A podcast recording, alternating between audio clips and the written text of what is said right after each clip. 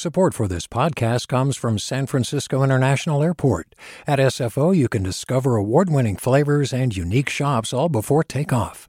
Learn more about what's at SFO at flysfo.com. Hey, it's Glynn Washington from Snap Judgment. And if you love what you're hearing, and I know you love what you're hearing, please consider becoming a KQED member get special access to cool events, behind the scenes footage, and so much more. Plus, you'll sleep better at night knowing you did your part for the community you depend upon. It's in you. Please be in it. Visit donate.kqed.org slash podcasts to sign up now. That's podcast with an S. Thanks. From KQED. Hey there, this is Alan Montecillo. I'm the editor of The Bay. KQED is hoping to learn more about how you listen to podcasts and what you love about them. So if you have just 10 minutes to spare, please fill out our podcast survey. It's at kqed.org slash podcast survey.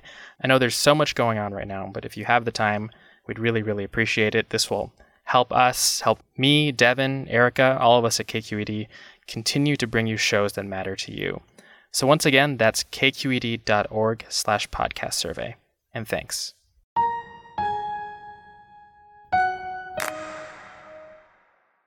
So it's been more than six weeks since the COVID 19 vaccine first arrived in California, and the rollout has been super confusing. Even now, people still have all kinds of basic questions, like Am I eligible? Or where can I get the vaccine? And the answers are not easy to find.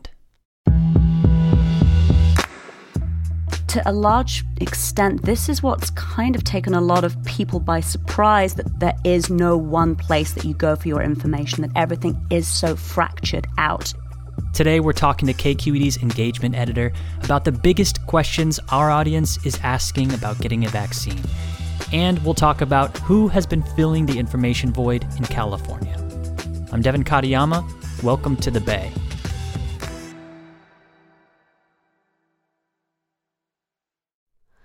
Hi, it's Terry Gross, the host of Fresh Air. We bring you in depth, long form interviews with actors, directors, musicians, authors, journalists, and more. Listen to our Peabody Award winning Fresh Air podcast from WHYY and NPR. Hey there, this is Brittany Luce from NPR's It's Been a Minute. KQED's podcasts like The Bay, Bay Curious, Mindshift, Rightnowish, and more all tell the stories of the Bay and beyond with reliable, human centered journalism. They aim to inspire, make you think, entertain, and expand your understanding of the place you call home. Here's how you can support podcasting at KQED. Showing your support is easy, and you can join Brittany in supporting KQED podcast too at donate.kqed.org slash podcast. That's donate.kqed.org slash podcast. The analogy I would make is like it's like seeing the rescue boat, but being unable to find a way to jump aboard it. That's what I would say. Carly Severn is a senior engagement editor for KQED. She spends a lot of time hearing directly from KQED listeners all over the Bay.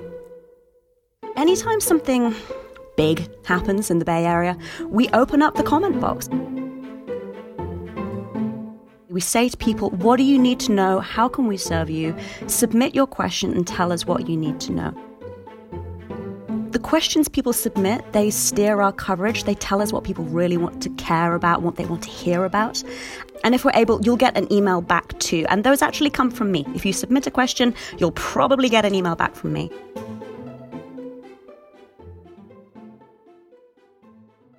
How many people have actually written into KQED with questions about vaccinations? Um, so far, it's almost 150, and we've had the comment box open for, I think, only a couple of weeks. And what I've seen more recently is a lot of outrage and disappointment and dismay around the announcement that previous phases that had been announced to come after what we have right now, which is healthcare workers, care home residents, folks over 65, those phases are essentially going to be scrapped. And those phases did include more essential workers and younger adults with health conditions or disabilities, which increase their risk of severe COVID 19. And so, particularly, we have seen a big outcry from disability advocates, and they're feeling pretty abandoned, not just by the state changing things up, but also by the lack of any further clarity on what this exactly means. The state says it's going to offer more clarity soon, but I've been waiting for days now, and I've seen nothing. These messages that have been coming in, they're pretty hard to read. They are frustrated, people are confused, they're angry, they're sad. Some people are quite desperate, um, and I completely get it. You're telling me. So that's why it's very, very frustrating as they open up and close and open up and close. We heard from Barbara Arrieta, who is 77 and she lives in San Mateo County. And she contacted us about trying to schedule an appointment for about a month now. And she did all the right things. She first went to her healthcare provider to ask them. And from there, really couldn't find clear answers. Bottom line, we have no access to vaccines to resources currently giving vaccinations in San Mateo County, yet we have lived in this county for 57 years. What questions are you getting that you're able to answer, and which ones can't you answer? Okay, so there are some simple ones. Who's eligible? I can tell you that straight away. I can send you the link. It's healthcare workers and long term care residents and people over 65, according to the state, but it doesn't necessarily mean you'll be able to get your appointment because of limited supply. A slightly more difficult question people ask is how do I make the appointment? Then we're getting into tricky territory. I always tell people if you've got a healthcare provider, great, call them first. If you don't, or if you don't have insurance, go to your county and see what they say. People want to know, I'm over 65, why can't I get my vaccine? Again, I tell them it's low supply. It's worrying the amount of people that are messaging asking us, how do I get my second shot? Because I really think that if you're giving people the first shot, it's very important that they know how to get that second shot because, as we know, the efficacy of the vaccine depends on having these two shots together at the right time frame. I also feel like that's something that should be decided like right there, right when you get that first shot. You'd think, right? Like, put the needle in my arm and tell me at the time where I come back for dose number two. Um, and the fact that we're getting messages on this, I think, indicates that there might be a bit of a disconnect there. Where are people supposed to go to get their questions about the vaccine answered? At the time of talking, there is no centralized, state run, statewide interface for being able to make a vaccine appointment. That is something that personally I would love to see change because folks are getting different messages from different counties. I, I, think that a lot of the counties aren't necessarily being given a lot of information themselves, and that does prevent them from giving out information. I am a big believer in telling people what you don't know yet. I think that clarity about a system being confusing can itself be very helpful. San Francisco has actually done a good job of that. When you go to their website, it tells you, even though you're eligible, you probably won't be able to get an appointment for a while and that's because of low vaccine supply. And that's actually really helpful to be told that, right? So I'd like to see more counties follow that lead in telling people what they don't know right now and kind of when they might know it. It's it, it's the old knowledge is power thing, you know.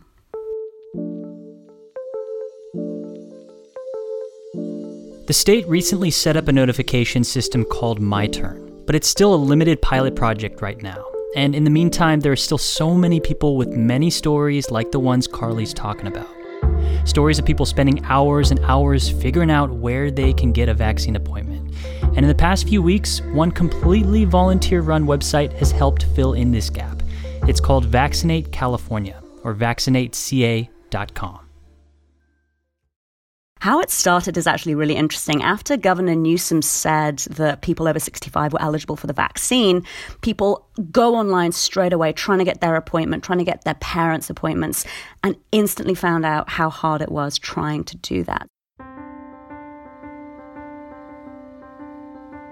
There was this tech worker called Patrick McKenzie, and he put out this simple call on Twitter uh, for like minded folk uh, to help him with a civics project, to help him create a database of locations offering vaccinations.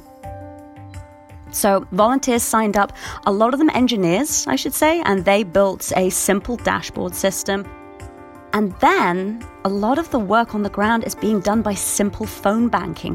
Folks volunteering to pick up the phone and call pharmacies, call clinics, call hospitals, and ask them Are you offering the vaccine? Who are you offering the vaccine to? How much vaccine do you have? And how can someone make an appointment with you?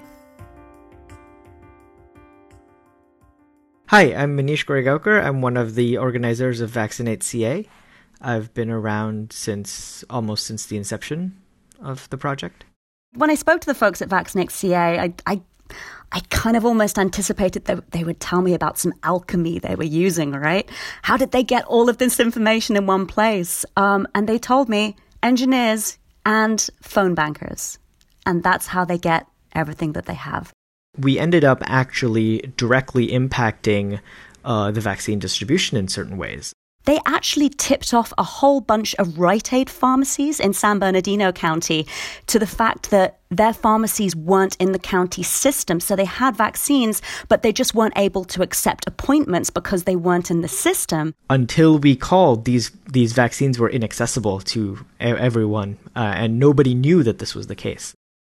That is pretty amazing that volunteers are doing that level of work it's bonkers. And now it's a fully fledged website, vaccinateca.com. It's really easy to use. You plug in your location and it will show you all the vaccination locations around you, who they're accepting, and how to make appointments. And they told me this information is regularly updated, um, which is really important, right? During the pandemic, we have seen how misinformation whether it's intentional or it's inadvertent, it can rush to fill this void that's created by an absence of reliable info from official sources. So it sounds like they're quite focused on getting things exactly right. I think a lot of people would be really surprised and even shocked to learn no, that's just volunteers. Yeah, it, it does seem like a big problem, though, for California if a volunteer run website is one of the best places to go to get information about where you can get the vaccine. I'm curious, like, what has the state said about this? Are they interested in partnering in some way with Vaccinate CA or have they said anything? I did ask the California Department of Public Health what they thought about Vaccinate CA, whether they had any intention of partnering with them. I asked them this a week or two ago, and they told me they had no comment. I asked Vaccinate CA the same question, and you know they they were a little cagier about it. They said that uh, they were having some conversations and might have more information soon. But you have to wonder how it would feel working at the state, seeing volunteers doing what the state at present is not doing. You know, I'm curious because you uh, you've been responding to so many people who've written in. What have you learned about how people need to get this information, like how to best provide it to people? Because clearly, there's a lot of people who want to talk to someone about figuring this out and how to do it. Clarity could not be more important. And again, I'm, I say this a lot, but clarity about lack of clarity can be really helpful. If people feel like something is being kept from them, or if they're coming up against dead ends, that's how we get into a lot of these really dangerous situations, I think, around misinformation, because when you lack clarity and clear information on certain things, often you will find other things rush to fill that void. And if you're lucky, it's something like Vaccinate CA, right? Well meaning volunteers, phone banking, and making the clearest dashboard in the state. But if we're unlucky, it won't be well meaning volunteers who are rushing to fill that void of information. And that, for me, is a big concern.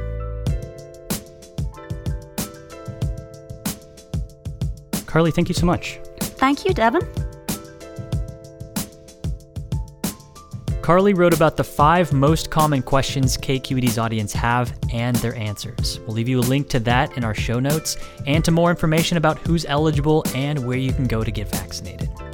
Thanks to Carly Severn, Senior Engagement Editor for KQED. This episode was produced by Ericka Cruz Guevara, Shaylin Martos, myself, and our editor, Alan Montecillo. The Bay is local news to keep you rooted, made by your public media station, KQED. I'm Devin Katayama. That's all we got. Talk to you next time.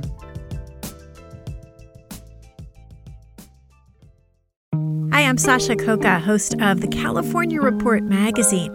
Every week, we bring you stories about what connects us in the giant, diverse Golden State.